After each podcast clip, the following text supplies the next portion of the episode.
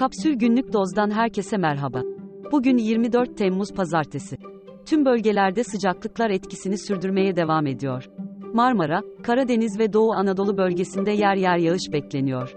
Şimdi haberler.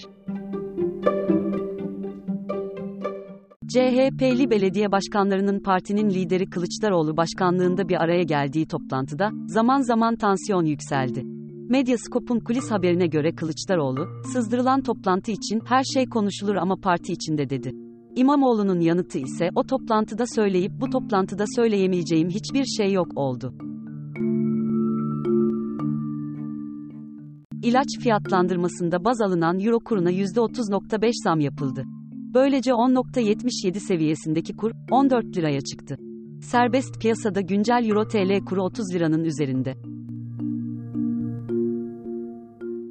Yunanistan'ın Rodos adasında 5 gündür süren orman yangınının yerleşim yerlerine ulaşması nedeniyle bölgeden binlerce kişi tahliye edildi.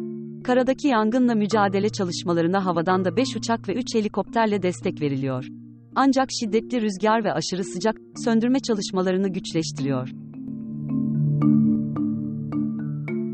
YouTube'un yayınladığı 2023 Kültür ve Trendler raporuna göre medya ve yaratıcılık alanlarındaki hızlı teknolojik değişimler, yaratıcı süreçleri demokratikleştiriyor ve cesur fikirlerin kolaylıkla gerçekliğe dönüştürülmesini sağlıyor.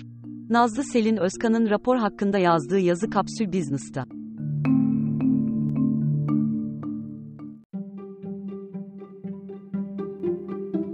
Güne pişmanlık ve tatminsizlikle uyanarak başlayanlara, bitirmiş olmayı diledikleri yolların hala yasını tutanlara ABD'li terapist Tess Birikham'dan mektup bulunuyor.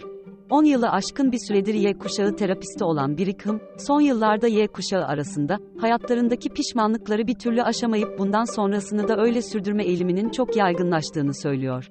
Şeriban Alkış, Birikham'ın mektubunu kapsül için çevirdi. Okumak için kapsül.com.tr adresini ziyaret edebilirsiniz. thank you